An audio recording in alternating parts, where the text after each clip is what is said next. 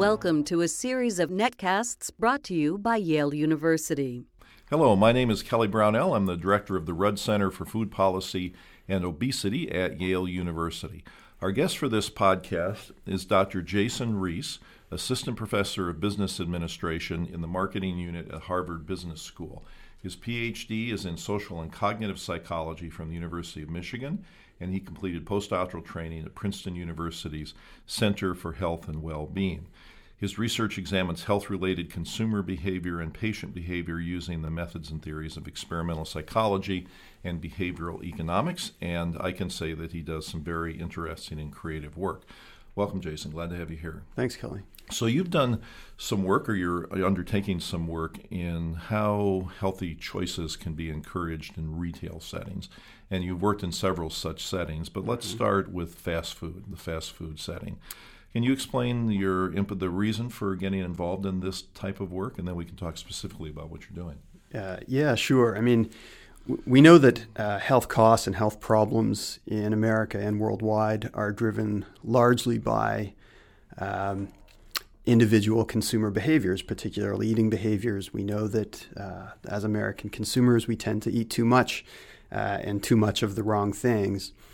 Uh, so I was interested in thinking about what it is that the environments in which we do eat could make it easier for us to make better choices. And there are lots of efforts on the policy front to try to uh, improve the situation. Uh, taxes on sugared sodas, calorie labels at fast food restaurants, and I think those have their place. But I think there are other things that we can do. So eating at, at, out at restaurants uh, is, a, is a very interesting place to start, just because people are consuming more and more of their calories outside the home. Right, uh, many more calories compared to what we used to a generation ago. Uh, and those foods tend to be, we're not only eating more meals there, but the meals there tend to be higher in calories than the meals that we eat at home. Uh, so it's a big challenge. Uh, the first study that I did was some colleagues uh, at Duke University, Dan Ariely uh, and Janet Schwartz, who's now at Tulane, and Brian Elbel, who's at uh, NYU.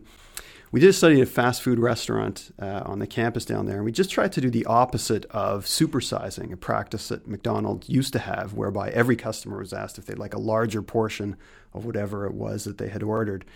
We thought, well, what would happen if we asked people if they would like a smaller portion of whatever it was that we ordered? And we reasoned that most consumers know that they overeat um, and they often have regret afterwards. So if we could ask them at just the right time, would you like a little bit less than we, we would usually give you?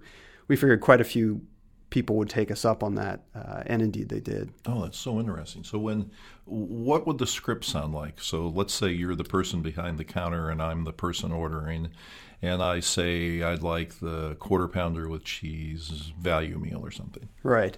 So I should say we didn't do this at McDonald's. Right. Um, we did it at a fast food uh, Chinese food chain.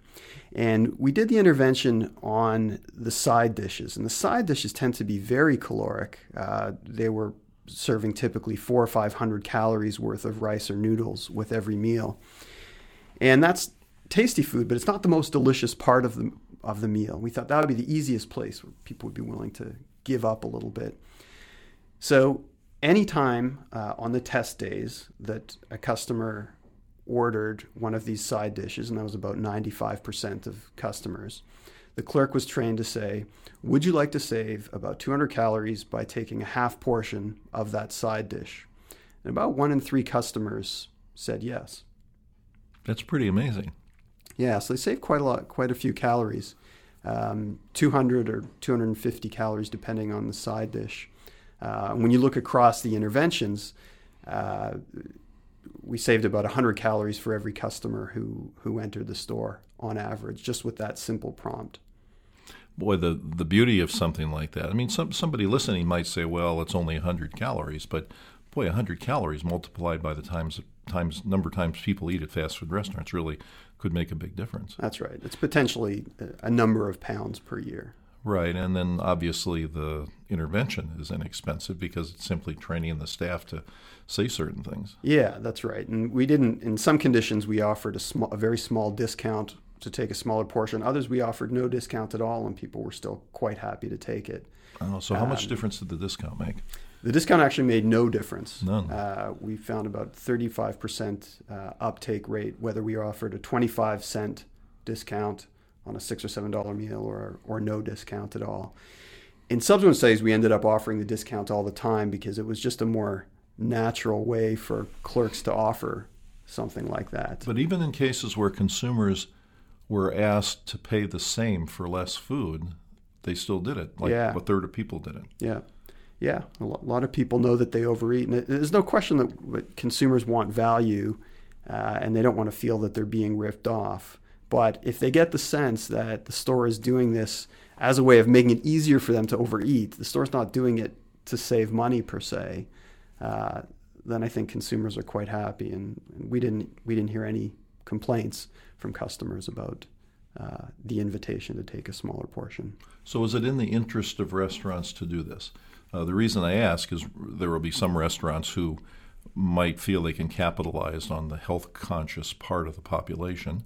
So, there may be a niche that they would attract that they otherwise wouldn't have. But one could also say that it's in the interest of these restaurants to keep upsizing and upsizing because consumers are willing to pay more than it costs them for the extra food. Yeah, it's a real challenge, and um, there because uh, the marginal cost of, of making larger portions is so small for the restaurant. Uh, it is generally in their interest to make larger portions uh, to satisfy the small percentage of people who want as absolutely much as they can get. Um, but there is a substantial segment of customers, I think our study shows, who would like right size portions. And that's actually the solution that we suggest is trying to introduce language around right sizing, not necessarily small, but right size portions. Um, and if we can, if consumers can get in the habit of asking for that, and restaurants can get in the habit of knowing what that means and being able to serve it efficiently, then we could see a real change in the portion size landscape in restaurants. So, how did the restaurant respond after they did this and they had experience with it? Did they see it as a positive development? I think they saw the result as interesting. The test was never devised as one that was sort of shovel ready in the sense of a, something that they could just adopt right away. And it, it is true that while it, it's simple enough for the clerks to ask this, it's not costless. Uh, it's still another thing that the clerks have to do. The offer is not always understood. Uh, at busy times, it can it can get in the way. So this wasn't quite ready to go, but it was designed as a proof of concept that there is demand for these smaller portions out there. And the next step is to think of a way of really implementing something like this in a way that uh, could be done at scale. Interesting. Uh, do you have any idea whether the restaurant has continued to do it after your study was done? No, I'm not sure. Okay, that'll be fun, interesting to check. Yeah. So another setting where you worked are hospitals. And there's been increasing interest in food served in hospitals. Not, I mean, certainly what's being served to the people who are there as patients, but yeah. also just what's being served in the cafeterias and things. Tell us about your work on that, if you would. Yeah. Well, it, it would seem that hospital cafeterias ought to be terrific places to go and get healthy food, but they're not necessarily. Hospitals run on very tight budgets, and um, they want to do the same thing that all food service operations do and provide food that people like and are used to eating. So they a lot of the hospital cafeterias look very much like our fast food and casual dining restaurants. Very calorie dense foods uh, in very large portions. So I was able to work with some colleagues at Mass General Hospital, a large hospital in Boston.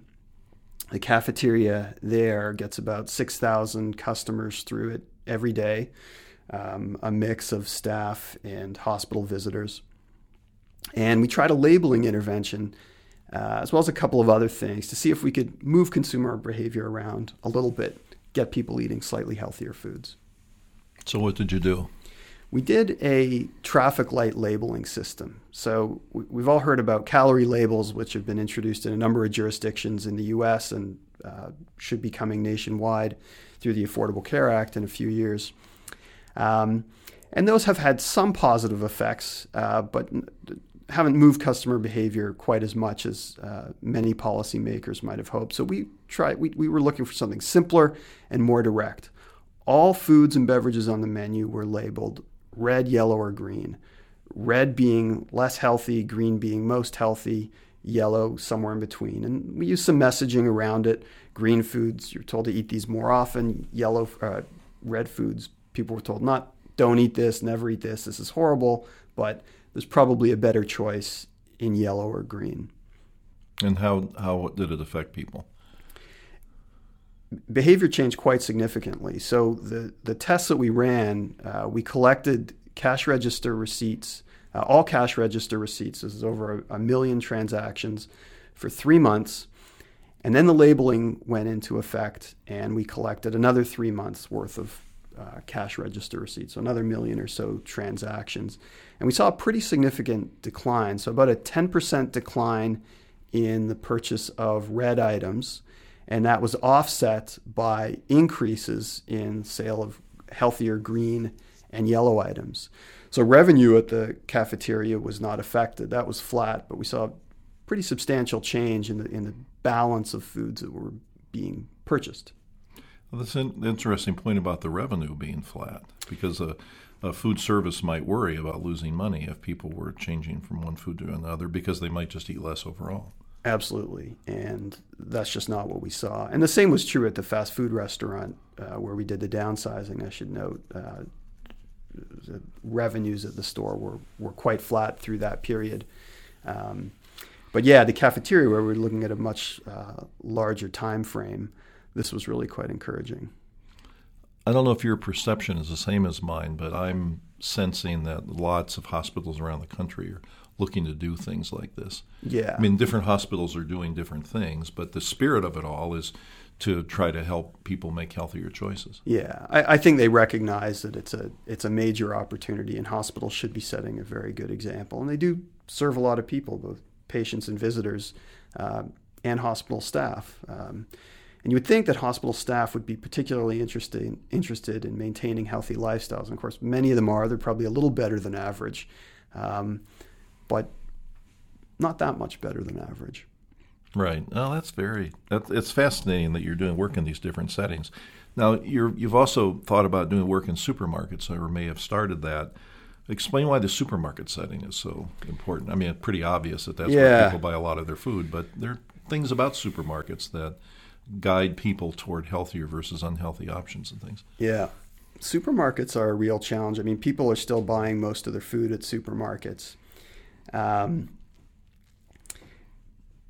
but of course, so much of it is uh, very high in calorie and very unhealthy. And uh, many supermarkets are actively trying to improve the situation. Um, at least they say they are. And, and I, most of the managers that I talk to, I, I genuinely believe that. Um, most of them have uh, groups of dietitians working for them, and dietitians are, of course, very committed to uh, improving the eating behaviors of, of consumers.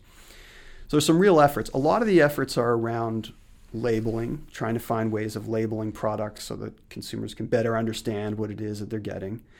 Uh, and in the supermarket, that would seem important because there are so many products and it can be very confusing.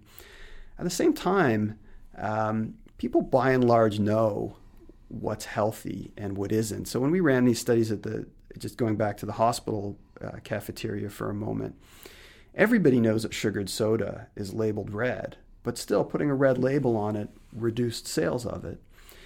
And that's the kind of thing that supermarkets are reluctant to do. The managers that I've talked to there say what what we're good at is positive marketing, selling things to people. What we're not good at is getting people to not buy things. And I think they accept that some of that is what's going to happen. We know that if we're going to solve the obesity problem in America, people are going to have to drink fewer calories um, of sugared soda and eat fewer calories of calorie dense salty, fatty snacks. Now, it's hard though for a supermarket to say, well, we're just not going to sell those things because if they do, customers are going to go around the corner to the competition and they'll go out of business. The, tell me about the, the way the profit margins work in the supermarkets because the lore out there is that the profit margins are highest on the worst foods. And so, why would a supermarket be interested in promoting healthier foods? Now, that that would work in in a public health way only if if people start buying say more fruits and vegetables that they bought less of the other things. That would seem contrary to the interest of the markets. Um, it could be that what the markets are perceiving is that people will continue to buy as much of the other stuff as they already have, but then just add to it yeah. some of these healthier things, in which case it works for the market. But tell me about my logic is how, how does that system work? So a couple of things. I don't think it's systematically true that margins are higher on the unhealthy foods. Margins can be quite high for stores on fruit and vegetables. Um, and part of that is because of the power of the manufacturers. Uh, Coke and Pepsi uh, have a tremendous amount of power within the store, and they have because consumers are so devoted to those product lines, they have uh, the a store cannot do without them. So they have a fair bit of power in negotiating the prices to which they sell to these stores uh, and the promotional arrangements that are made. Um, I think that the main thing to know about margins at supermarkets is that they really are very low. The operating profit of a typical supermarket is around 2%. Um, so that's that's pretty thin. Uh, to make money, a supermarket really has to be very efficient and charging prices that are just right. So to make a major change in a product category would be a pretty big deal. That said, I think they could do it. Um, if supermarkets took on the challenge of saying something like, all right, the average beverage that we sell is going to have to have uh, uh, fewer calories per ounce uh, or fewer calories per serving than it did last year. They would find a clever way to do that, and and they could devise the intervention uh, better than you or I could. And this was actually something we saw at the hospital cafeteria. The cafeteria manager was on board on this project, but she was ultimately responsible for the bottom line there. And we proposed a number of different interventions, um, and she came up with several of them. Um, we said, look, if you want to get customers uh, to buy more of this, we can do that. But you're not going to be able to get them to buy more of that. So bottled water was one great category. We started putting bottled water beside all the different food stations, uh, and sales went up dramatically. And that's, of course, a very healthy beverage. Um, we didn't have the insight to do that. She did. And if there was a way of incentivizing supermarket managers to think that way, to try to make uh, calorie trade offs in places where it's going to be easiest, I think they could do a tremendous amount. But by and large, they don't. They're not thinking that way, and they're not incentivized to. All right. So my guess is, from what you've just told me, that these markets see, like a fast food place would, that there are growing numbers of people who are interested in healthy things, and if they can appeal to that part of the consumer base, then they'll just have more people in the door, and that means more business and things. Yeah. Okay, good. You know, one question I'd like to ask you is sort of a philosophical question that surrounds all your work. A lot of times you hear the word education used as, as a solution to problems like poor diet and obesity. We just need to drive consumer demand. We need to educate consumers so they want more of these products. Now, you've taken this on from a different angle. Instead of trying to go to consumers and educate them to, to want these products, you're trying to change the environment to encourage yeah. purchase of them in these various settings that's a it's an interesting strategic decision you've made, and I'm curious about why you would pick that over the education approach. We've been trying for uh, education for a long time, and there are certainly places where consumers do need to know more. But on the basics, um, we everybody knows exactly what the problem is. Uh, people are drinking too much sugared soda and, and too many high calorie snacks, eating too often. Um, it's calories in, calories out, and by and large, we're too many calories in. Um, and most of the customer base out there knows it. The challenge is how do we how do we manage ourselves? And this is something that people can understand even just in their own homes. When you have junk food around, you tend to eat it. And it's a similar thing in stores. When it's in stores, nicely displayed, you tend to buy it, um, even if you'd made a decision earlier in the day that you were less likely to. So I think the more interesting challenge and the place where we're really going to see change is if uh, stores and restaurants make a concerted effort to make it easier for people to do the things that they already know they need to do and want to do. Well, I guess one could also make the argument that given that there are finite fund there's finite funding out there to do this kind of work and government can only spend so much to help encourage healthy eating that you want to be most cost effective in your approach And my guess, although you tell me what you think about this, that if you had relied on education to produce the same kind of effects that you got in the hospitals and the fast food by working with people one at a time, the costs would have been very, very high compared to what your interventions cost. Right. And one way of thinking about it is that our interventions are focused on uh, getting the right message at a particular moment, um, which is quite different from education, which is just giving people information at any old time and they may act on it later on. Uh, so, uh, delivery of the right message and in the right environment, I think, is what's what's really key, and, and ultimately will be most cost effective. Well, I'd like to ask. I'd like to end with a question about: Are you optimistic about where this will go in the future? And because I guess one one thing that impresses me is that you were able to find a fast food restaurant that was interested in doing this that one of the nation's most prominent hospitals was interested in doing the labeling intervention you talk about, and that yeah. supermarkets are interested in doing this. That would lead me, at least, to be optimistic that these institutions are thinking about what they can do to contribute in a positive way. But what's your feeling about where this might go? I think there's some reason for optimism. The place where the action is really starting is with large employers. The hospital is a large employer and many of their employees eat at the hospital, uh, so they pay for the downstream health effects of that bad eating behavior. To some extent, the same thing is true of the supermarkets. Supermarkets employ a lot of people, many of whom eat at that supermarket.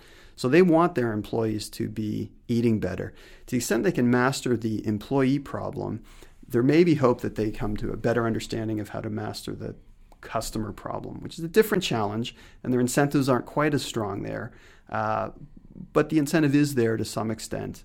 Uh, and hopefully they can figure out that retailing problem.